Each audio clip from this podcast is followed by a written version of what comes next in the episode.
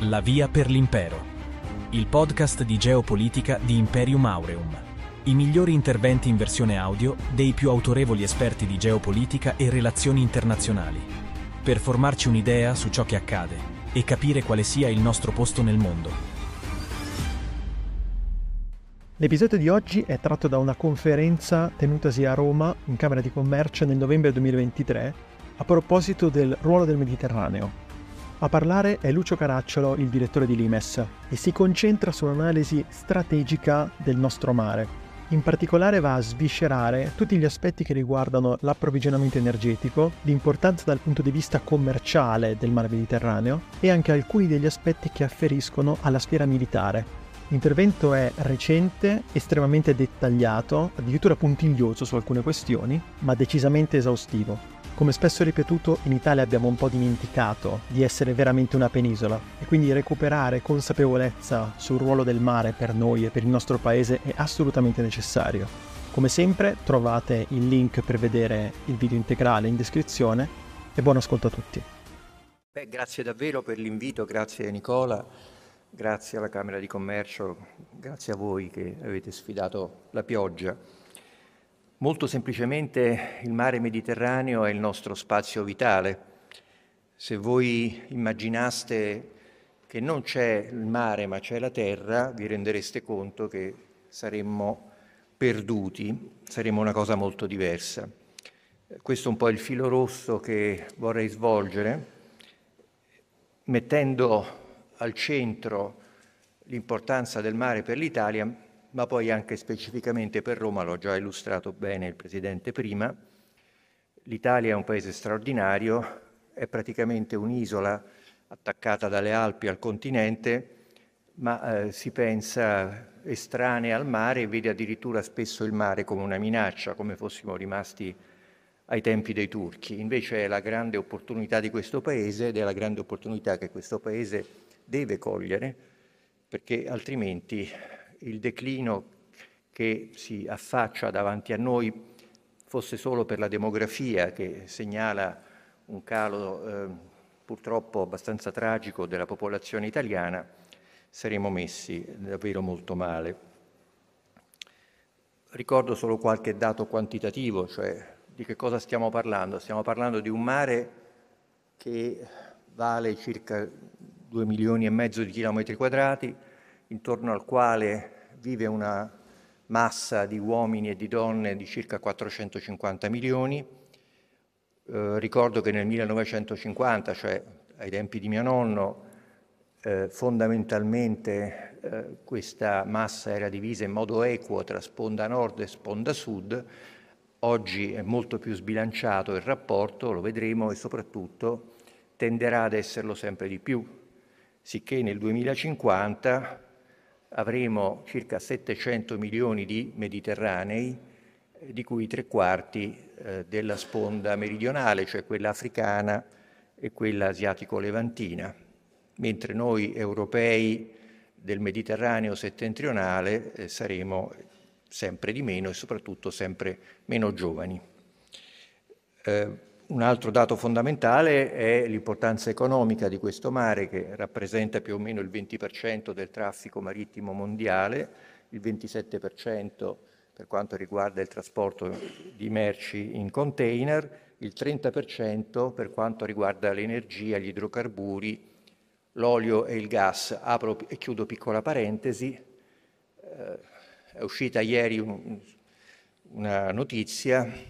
per cui sostanzialmente il gas eh, liquido russo viene esportato da navi diciamo, allegre che lo portano verso i porti dell'Europa settentrionale e poi sui mercati nostri.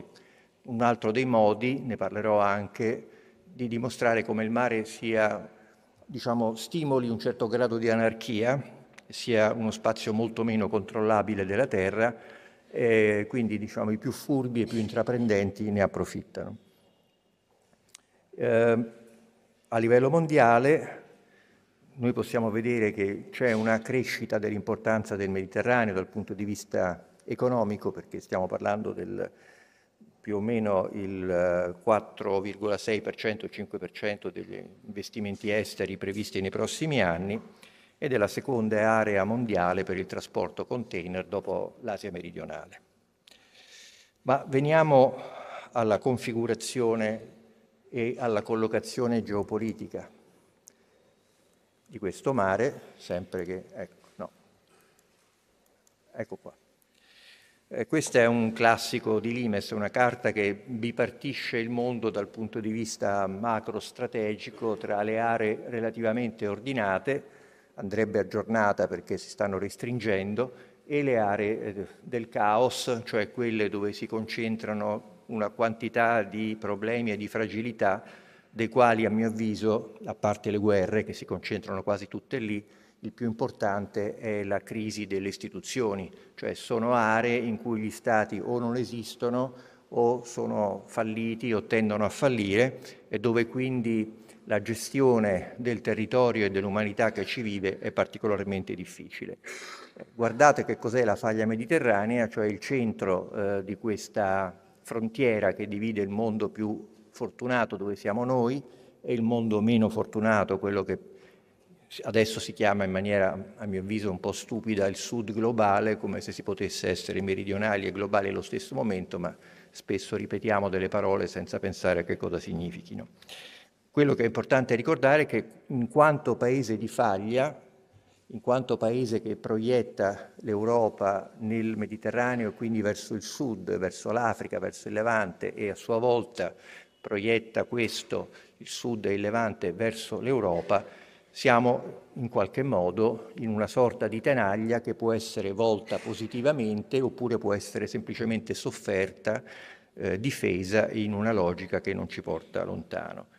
E lo sviluppo quindi del nostro paese attraverso il mare e di questa città attraverso il mare credo che sia fondamentale. Non credo che qui potremo stabilirlo, ma emancipare Roma, io credo, dalla schiavitù di Civitavecchia sotto questo profilo non sarebbe una cattiva idea, dato che il porto di Roma una volta era a Roma, cioè a Ostia. Ma tutto questo poi comporterebbe, ma non è il caso adesso di approfondirlo, la vera questione per cui Roma non si sente città di mare, e cioè che il Tevere non è navigabile. Se fosse navigabile come era al tempo di Adriano o al tempo comunque degli antichi romani, la nostra percezione del mare sarebbe completamente differente e anche l'economia di Roma sarebbe completamente differente. Ma dicevo del dato demografico perché poi alla fine tutto dipende dall'umanità, quanti siamo, dove siamo, chi siamo. Siccome il Mediterraneo incrocia tre continenti, Europa, Africa e Asia, è importante vedere come si svilupperà la demografia in questi continenti. Il nostro destino è in parte scritto in questi numeri. Vedete che cosa è oggi l'Africa, un miliardo e mezzo di persone destinate a diventare quattro alla fine del secolo e eh, due miliardi e mezzo verso la metà di questo secolo. L'Europa 700 e rotti continuerà il declino e continuerà a invecchiare. Quindi noi avremo da un punto di vista biologico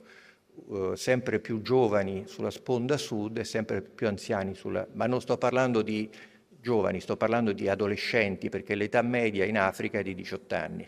Quindi abbiamo un mondo di adolescenti che cresce, che preme e un mondo di simpatici vecchietti, tra cui mi metto,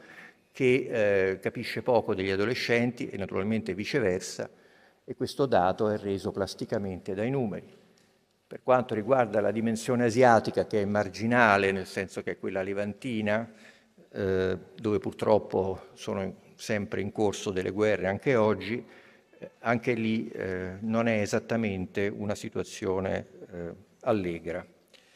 Ma quello che conta di più è considerare il mare Mediterraneo per quello che è dal punto di vista geopolitico, e cioè uno stretto, uno stretto fra due oceani, fra l'Oceano Atlantico e l'oceano che ormai viene classificato unico Indo-Pacifico, quello per intenderci dove si sfidano Stati Uniti e Cina in modo diretto, pensiamo a, a Taiwan, al Mar Cinese meridionale, cose che ci sembrano esotiche, che leggevamo da bambini sui libri di Salgari o come si dice adesso Salgari, ma che invece sono diventati attualità e anche impegno della nostra Marina, se è vero come è vero che l'anno prossimo il Cavour sarà in Giappone per non solamente battere bandiera, ma per dimostrare eh, l'interesse strategico che eh, l'Italia ha verso il lato orientale dell'oceano di riferimento, cioè quello Indo-Pacifico. Gli stretti sono importanti perché attraverso il controllo degli stretti controlli le grandi rotte marittime e per il nostro Paese la libertà di navigazione a Gibilterra e a Suez, mettiamoci anche i Dardanelli e il Bosforo, è appunto assolutamente vitale. Tra Gibilterra e Suez, come si può vedere, c'è, eh, opla, c'è eh, numero 3 numero 5 lo spazio dello stretto di Sicilia, di cui si parla molto poco nel nostro paese, ma che invece è di eminente rilievo strategico, non a caso, quando gli alleati decisero di invadere l'Europa, attraversarono questo stretto e sbarcarono in Sicilia, era il luglio del 1943. Ma ancora oggi eh, lì si concentrano assetti eh, militari, eh, anche perché ci sono i famosi cavi internet e, e poi ormai eh, la questione dei, dei fondali diventa sempre più importante anche da quelle parti, ci sono alcune notevoli basi americane, insomma, come vedremo, è eh, qualcosa di fondamentale. Avere la libertà di navigazione sugli stretti o non averla è quindi eh, il modo più preciso per capire dove sta andando l'Italia. Noi siamo stati mm, scioccamente abituati a considerare il Mediterraneo per definizione un mare liberum, cioè un mare, dicevano i giuristi, dove si poteva lo dice la parola, navigare liberamente. Sempre di meno, lo vedremo, perché questo mare è trattato ormai da territorio. Cioè quello che dicevo all'inizio sul rischio che sarebbe insito nella trasformazione del mare in terra, lo vediamo plasticamente nella gestione dello spazio marittimo da parte delle potenze che vi si affacciano e anche da parte di potenze che non vi si affacciano, appunto come uno spazio territoriale che si contende come se fosse terra solida e non liquida. Eh, l'altro dato fondamentale, oltre alla libertà di navigazione, è considerare il Mediterraneo un circuito, come era al tempo di Roma. Noi siamo qui a Roma, centro geografico e politico dell'Italia, che a sua volta è il centro geografico, ma non politico, dello spazio mediterraneo. Eh, noi abbiamo introiettato, specialmente negli ultimi decenni, una versione a mio avviso particolarmente perversa dell'europeismo come antimediterraneo. Cioè, a Bruxelles ancora oggi la parola mediterraneo non è un complimento e quando si doveva spiegare a noi italiani che non potevamo entrare nell'euro, vi ricordate, ci si diceva da parte olandese, tedesca, dei nostri amici nordici, che non potevamo in quanto del Club Med, come se fosse una deminuzio. Sono molto orgoglioso, spero anche voi, di appartenere al Club Med e in ogni caso dobbiamo tenere sempre presente che essendo dove siamo, cioè essendo appunto al centro del Mediterraneo, il nostro interesse non è ovviamente ricostruire l'impero romano, ci vorrebbe un po' troppo tempo, ma è quello di mantenere la possibilità di muoverci in questo circuito che abbia l'Italia come perno. È paradossale, ma non troppo, che quello che noi non vediamo, e cioè la mediterraneità dell'Italia, sia invece la prima impressione che chiunque altro che si occupi d'Italia ha del nostro paese. Tutte le potenze del mondo, in tutti i periodi storici, hanno sempre guardato la penisola italiana innanzitutto come una grande, formidabile e anche bella piattaforma logistica in mezzo al Mediterraneo, connettore o divisore tra continente europeo, continente africano e mondo orientale. Questo in Italia ci sfugge, anche perché tendenzialmente noi il mare lo guardiamo dalla terra, che è uno sguardo deviante, mentre sarebbe più importante cercare di guardare la terra dal mare perché ti allarga l'orizzonte e ti fa capire dove sei. Sotto questo profilo magari anche una certa cartografia pubblica potrebbe essere aggiornata. Magari riprendendo il concetto dell'impero americano, gli americani si considerano la quarta Roma, dopo Bisanzio e, dopo Mosca, l'impero di Roma non è semplicemente un dato storico, ma è una forma di continuità eh, mentale, geopolitica molto importante. L'impero americano è un impero marittimo ed è talmente marittimo che è scandito dalle diverse flotte della US Navy, le quali hanno responsabilità su tutto lo spazio marittimo ed evidentemente poi su quello che si affaccia su questo mare, senza nemmeno un centimetro quadrato che non sia appartenente a questa o quella responsabilità di flotta. Eh, oggi l'impero americano sta messo piuttosto male, eh, non è qui la sede per approfondire questa crisi, ma eh, diciamo, tutte le grandi potenze che hanno dominato il mondo nell'età moderna, per esempio quella britannica, o quella olandese, quella portoghese, quella spagnola, avevano una visione essenzialmente marittima che poi, come vedete, è basata proprio sul controllo degli stretti che a sua volta, a loro volta, consentono eh, il controllo nelle aree più eh, strette appunto degli traffici e delle grandi rotte commerciali e strategiche. Il concetto dell'impero americano marginalizza il Mediterraneo, però lo considerava adesso un po' meno utile soprattutto per il controllo delle potenze eurasiatiche. Cioè dal punto di vista americano è importante considerarlo, visto che sono coloro che garantiscono di fatto la nostra sicurezza o dovrebbero farlo, è l'idea che eh, l'Italia, come altri paesi che si affacciano sulla costa dell'Eurasia, eh, deve servire da piattaforma di eh, confronto e di contenimento contro le potenze, pensiamo alla Germania, alla Russia o alla Cina o peggio alla unione di queste tre, che è il grande incubo degli strateghi americani, eh, l'idea è che paesi come l'Italia, come il Giappone, come l'Inghilterra e così via,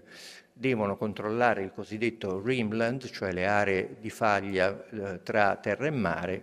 per impedire che si eh, materializzino scenari come questo,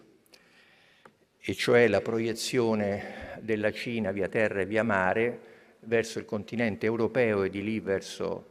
eh, l'America, passando ovviamente per l'Africa e per eh, l'Asia, eh, a determinare una sorta di controglobalizzazione di marca cinese che guarda al Mediterraneo come uno sbocco essenziale. Ricordo, ma stiamo parlando di un quarto di secolo fa, eh, quando anche con degli amici cinesi organizzammo a Pechino una prima eh, discussione sulle vie della seta, c'era anche il presidente Prodi, e eh,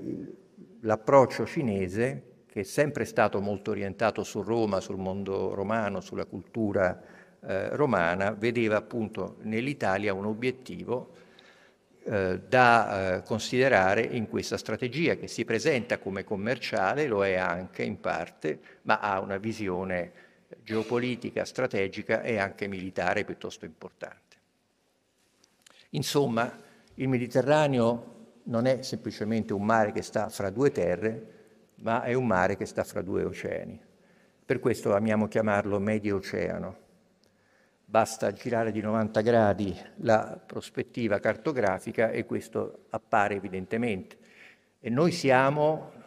dal punto di vista di chi ci guarda da fuori, in particolare dal punto di vista cinese e americano, proprio una sorta di connettore, una valvola che eh, lega le due grandi aree strategiche, quella atlantica, che è poi l'area eponima della nostra alleanza, e quella indo-pacifica, che è l'area oggi geopoliticamente più calda, ma appunto tutto questo poi si sfoga e si concentra sul eh, Mediterraneo. L'altro aspetto da considerare è quello che ci stanno consegnando le guerre in corso l'insieme delle guerre in corso, in particolare quella indiretta ma effettiva fra America e Russia in Ucraina, perché sì, è una guerra della Russia che ha invaso l'Ucraina, ma è anche una guerra in cui l'America ha deciso di appoggiare, ora pare un po' meno, eh, l'Ucraina in quanto fattore di logoramento eh, o addirittura di eh, rottura dello spazio russo. Come reagisce la Russia? Attraverso il Mediterraneo, fra gli altri modi. Per esempio così, mentre noi, noi intendo NATO, premiamo verso nord e verso est e spostiamo il baricentro della nostra alleanza sempre più verso il Baltico, un altro piccolo Mediterraneo, però oggi strategicamente molto importante, eh, i russi riscoprono quello che era una pulsione eh, di età sovietica, cioè la pulsione verso il terzo mondo, che passa per il Medio Oriente, per il Levante e per il Mediterraneo, sì che noi oggi abbiamo una presenza di mezzi militari e di assetti russi nel Mediterraneo, nell'area mediterranea, quale non si era mai vista dalla fine della guerra fredda, ma soprattutto eh, questa presenza, questi assetti, queste dinamiche, cominciate con l'intervento russo in Siria nel 2015, che cambiò la faccia di quella guerra, eh, disegnano una proiezione classica russa verso i cosiddetti mari caldi, di cui il Mediterraneo, cioè noi siamo assolutamente eh, il centro, centro geografico e eh, centro di attenzione. Eh, e insisto ancora una volta sull'importanza della Sicilia, una regione che vista da qui appare eh, periferica, lontana, ma che è il nostro asset o dovrebbe esserlo nel sistema mediterraneo visto dall'Italia. Non a caso, insomma, in tempi, ce ne parlerà immagino Andrea Giardina, in tempi imperiali romani, ma anche repubblicani, la Sicilia era vista da Roma come una riserva strategica fondamentale. Pensiamo anche alle guerre puniche. Bene, eh, dicevo prima dell'importanza della Sicilia come stretto, eh, come delle, una delle isole fondamentali del Mediterraneo che controlla il passaggio da est a ovest, ovest a est, vale anche in modo specifico per quanto eh, riguarda i famosi cavi sottomarini, che sono una eh, delle cose più importanti che dobbiamo proteggere, considerando che se qualche sottomarino si impiglia da quelle parti o eh, tira fuori le cesoie, eh beh, insomma saltano un po' tutte le nostre attività comuni e saltano le nostre economie. Quindi sotto al mare, non semplicemente sulla superficie, bisogna fare molta attenzione a quello che avviene. Considerare eh, il mare appunto anche una grande riserva dal punto di vista ittico, dal punto di vista naturalistico e dal punto di vista in prospettiva delle risorse anche minerarie, dei eh, cavi appunto e poi delle eh, linee di trasmissione energetiche, per esempio i gasdotti o gli oleodotti eh, sottomarini, che eh, hanno un certo rilievo. Posso fare vedere a questo proposito, parlavamo prima di gas russo. Noi abbiamo stabilito, e poi in parte ci abbiamo ripensato, ma insomma abbiamo stabilito come europei, come atlantici, di emanciparci dal gas russo, ripeto in maniera relativa, la stessa Ucraina se non avesse il gas russo che continua a importare e non so quanto a pagare sarebbe già finita da un bel pezzo. Eh, parlavo prima diciamo, delle navi pirata che trasportano il GNL russo, ma insomma al netto di questo abbiamo cercato di costruire attraverso il Mediterraneo e non attraverso la terra come prima un'alternativa gasiera, che vuol dire un'alternativa centrale per la nostra economia, perché abbiamo scoperto con un po' di raccapriccio, ma anche, devo dire, con una sorprendente sorpresa,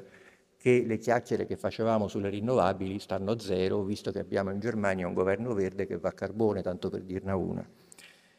E, e quindi gli idrocarburi, a cominciare dal gas, eh, sono ancora per il tempo prevedibile, ma stiamo parlando di un tempo lungo, la realtà eh, centrale dal punto di vista energetico. E non avendo più il rapporto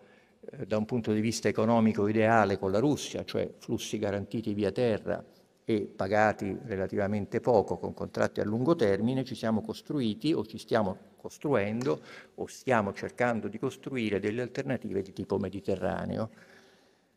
di cui la principale è l'Algeria, piano Mattei e quant'altro eh, riscopriamo ciò che appunto Enrico Mattei scoprì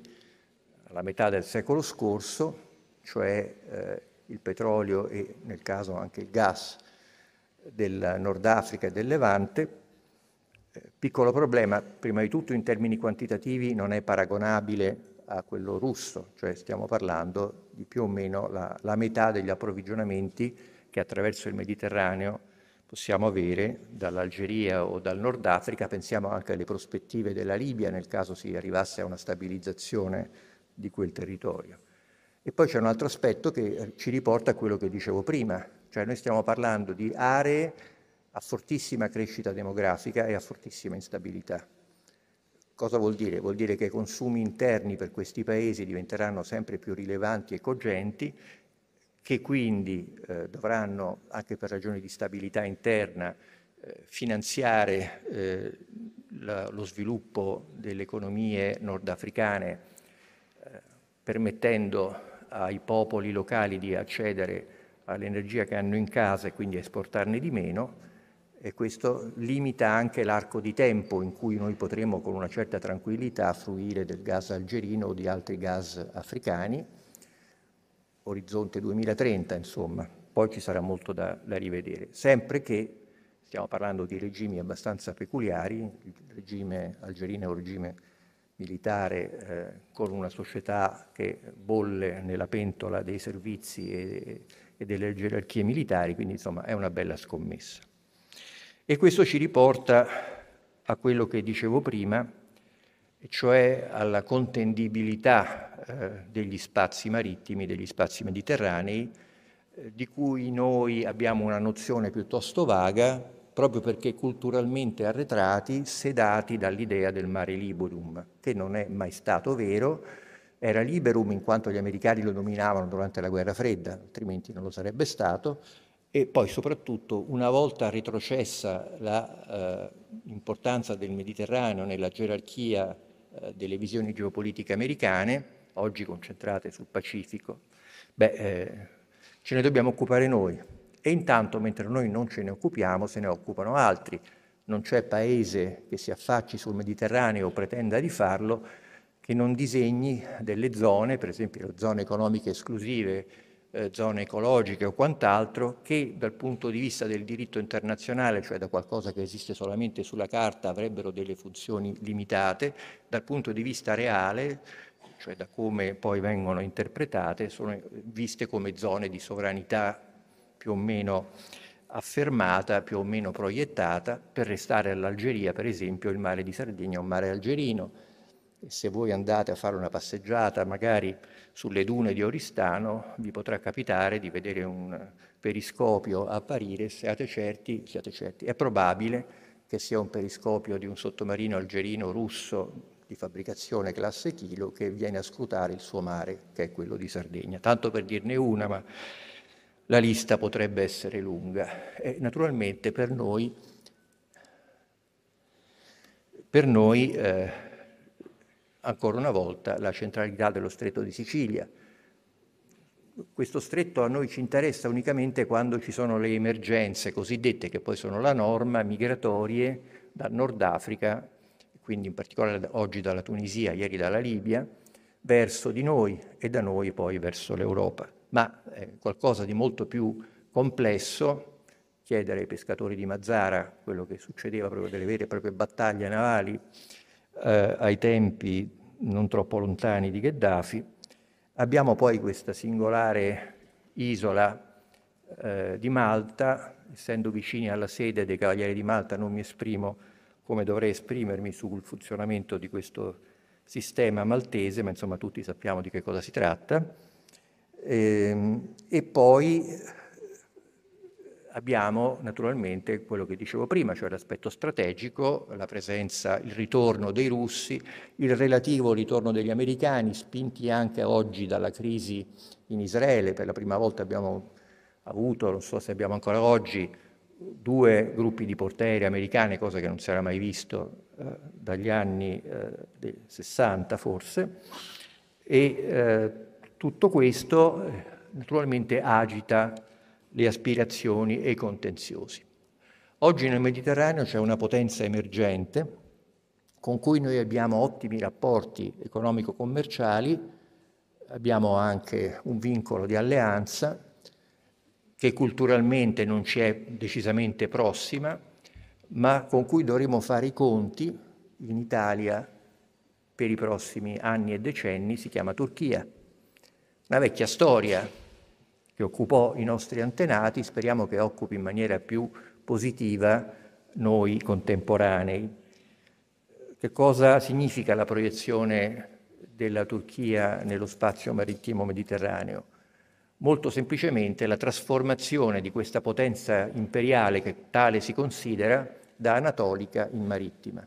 Cioè l'Anatolia dal punto di vista turco è una prigione, è un ridotto molto stretto per un popolo, per una cultura, per un impero che si proietta dall'Asia centrale fino ai Balcani, fino al Nord Africa e quant'altro. Che cosa hanno fatto i turchi? Questo. Si sono messi d'accordo con se stessi, cioè eh, hanno proiettato la loro influenza a Tripoli e nella Tripolitania, la stanno estendendo anche verso la Cirenaica, dove nel frattempo erano arrivati i russi, adesso i russi hanno qualche problemino a mantenere le posizioni. Insomma, dove eh, i nostri antenati, nemmeno troppo in là, quattro generazioni fa, sbarcarono per il controllo del Mediterraneo e poi per l'espansione in Africa, cioè a Tripoli, oggi non dico che governino i turchi, ma diciamo più semplicemente che i turchi hanno una certa influenza sul governetto locale che mh, mm, non governa molto e anche un certo grado di controllo sulle milizie che invece impazzano nel territorio cercando di contendersi le risorse di quel paese particolarmente ricco e particolarmente sfortunato. Eh, di qui un accordo sulle, eh, a questo punto le chiamerei zone di influenza, più che eh, zone economiche o zone di altro genere, che porta la Turchia verso eh, la parte centrale del Mediterraneo, cioè verso lo stretto di Sicilia, un accordo stipulato con Tripoli, cioè fondamentalmente con se stessa, dovuto anche al fatto che l'Italia, altra idea brillante, quando poteva avere un'influenza a Tripoli, decise di non eh, rischiare nulla. Eh, ci fu una richiesta formale da parte del governo che noi stessi avevamo insediato lì e che era riconosciuto dalle Nazioni Unite, minacciato dalle truppe del generale Haftar, sostenute dalla Russia e tra parentesi anche dalla Francia, e tutto questo eh, portò il governo di Libia a chiedere un intervento ad alcuni paesi, mi pare 5 o 6, e ci furono un po' di telefonate, molti no, a noi cadde la linea e invece ad Ankara risposero di sì e il risultato è che noi adesso abbiamo non solamente i russi ma anche i turchi alla nostra frontiera mediterranea. Non proprio una cosina da niente, ma che qui pare appunto essere dimenticata nella normalità del quotidiano. Cioè nel mare che era controllato dagli americani, noi adesso abbiamo un paese formalmente alleato, ma che come abbiamo visto gioca su tutti i tavoli in base al proprio interesse nazionale o ritenuto tale, che si chiama Turchia, e abbiamo un paese oggi oggettivamente nemico, loro ci dicono paese ostile, che si chiama Russia, che eh, è penetrato eh, in profondità. Questo è da tenere presente quando parliamo di Mediterraneo conteso, e cioè appunto di quello che dicevo prima e tengo a sottolineare, cioè il fatto che quest'acqua è terra, vista oggi dalle potenze che vi si affacciano o da quelle che vogliono esercitarvi influenza o da quelle che vogliono gestirvi traffici. Ehm, questo significa che noi, eh, mentre pensavamo che fosse un mare libero, ci troviamo oggi a dovere, vedremo se accadrà, inventarci una zona economica esclusiva inevitabilmente entro zone economiche esclusive di altri paesi, cosa che già fa rizzare i capelli in testa ai nostri diplomatici, perché si tratta di discutere, magari non simpaticamente, con paesi che hanno un'idea, non solo un'idea, hanno un fatto molto concreto, cioè delle zone economiche esclusive, che noi abbiamo omologato per legge. In realtà non c'era nemmeno bisogno di fare una legge, ma noi quando facciamo una legge pensiamo di aver risolto il problema. E a questo punto, fatta la, la ZEE, su, diciamo, abilitata la ZEE ad esistere, la mia impressione è che si ritenga conclusa la missione mentre dovrebbe cominciare cioè dovremmo fare qualcosa, per esempio, che assomiglia a questo. Questa carta l'abbiamo disegnata grazie anche, chiamiamola, all'assistenza, ma dovrei dire di più, dell'ammiraglio Fabio Caffio, della nostra Marina Militare, che eh, si occupa in maniera intensa e appassionata da molti anni eh, di strategia mediterranea in particolare anche della questione delle zone economiche esclusive, eh, tanto per vedere appunto che cosa potrebbe diventare in una visione non particolarmente allargata di quello che vi ricordo è il paese centrale, quindi inevitabilmente ha una proiezione vasta nel Mediterraneo, in termini di ZEE, che ripeto non è semplicemente una questione economica, ma è anche una questione assolutamente strategica. Per concludere eh, e tornare a Roma, l'Italia e Roma hanno bisogno vitale, come dicevo, di recuperare la dimensione marittima. Che cosa vuol dire? Vuol dire eh, avere un'idea del nostro posto nel mare Mediterraneo e vuol dire avere un'idea anche dei nostri porti nel mare Mediterraneo. Ora noi abbiamo una struttura che apre a questa possibilità che si chiama eh, Ministero del Mare o dovrei dire Ministro del Mare in vista di un Ministero, il quale poi ci dirà eh, come la vede fra qualche ora, ma al di là di questo è chiaro che, e anche al di là delle strutture, delle burocrazie che se ne interessano, è chiaro che ci vuole molto di più, cioè ci vuole una sensibilità culturale a cominciare anche dal sistema scolastico formativo, dove questo tema del mare, del Mediterraneo latita oppure viene in qualche modo recintato allo spazio storico di Roma e dell'impero romano. E poi ci vuole eh, una, un investimento politico ed economico sulle strutture e sulla loro gestione. Noi abbiamo eh, dei porti di un certo rilievo, alcuni anche con una buona prospettiva, anzi le proiezioni statistiche per quello che valgono ci dicono che il famoso grande vantaggio dei porti del nord, che poi è essenzialmente un vantaggio di efficienza, quindi di costi e quindi economico, si sta restringendo anche per ragioni di tipo geofisico e che questo eh, permette ai nostri porti in termini di comparazione di acquisire in termini percentuali uno spazio più ampio. Intanto bisogna vedere fino a che punto questi porti poi sono effettivamente nostri, ma non intendo solamente in senso banalmente proprietario, ma nel senso della percezione dell'appartenenza a un territorio e della connessione con eh, non solamente gli altri porti, ma con eh, i retroporti, le strutture, i centri industriali, le infrastrutture di comunicazione del nostro Paese, che non sono costruite per questo. È abbastanza singolare come le grandi infrastrutture di questo Paese, invece di connettere le coste mediterranee italiane fra loro, tendano a dividerle. Chiunque abbia fatto l'esperienza di un viaggio da Roma a Pescara in treno, credo che ne abbia una qualche idea, ma in generale tutte le connessioni est-ovest sono infinitamente meno importanti, strutturate, manutenute e finanziate di quelle nord-sud. Piccolo inciso aneddotico, guerra del Kosovo, quindi 25 anni fa, più o meno mi capita di essere a discutere del tema a Massa, e eh, noto in una platea politicamente pacifista un certo entusiasmo rispetto alla guerra. E alla fine gli chiedo ma scusate ma perché siete così eccitati da questa guerra? Eravamo mi pare marzo-aprile, beh perché quest'estate quelli che andavano in Romagna verranno qua. Come se eh, diciamo, ci fossero due Italie, quella adriatica e quella tirrenica, eh, completamente bisecate da una verticale nord-sud che non permette di comunicare. Quindi suggerirei modestamente,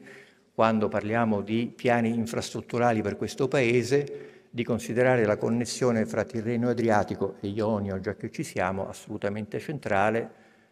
Mia personale opinione, probabilmente minoritaria, è che anche la connessione della Sicilia col continente, in un contesto naturalmente nazionale e ragionato, sarebbe fondamentale dal punto di vista strategico,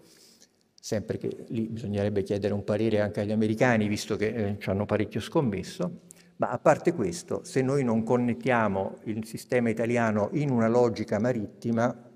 non siamo messi molto bene, anzi siamo in qualche modo condannati ad assistere alle baruffe di campanile che una volta avvenivano anche su terra, ma che oggi sono spesso concentrate nelle rivalità tra porti che non ci permettono di avere una, una visione d'insieme, non ci permettono di cogliere eh, eh l'importanza di questa nostra collocazione. Eh,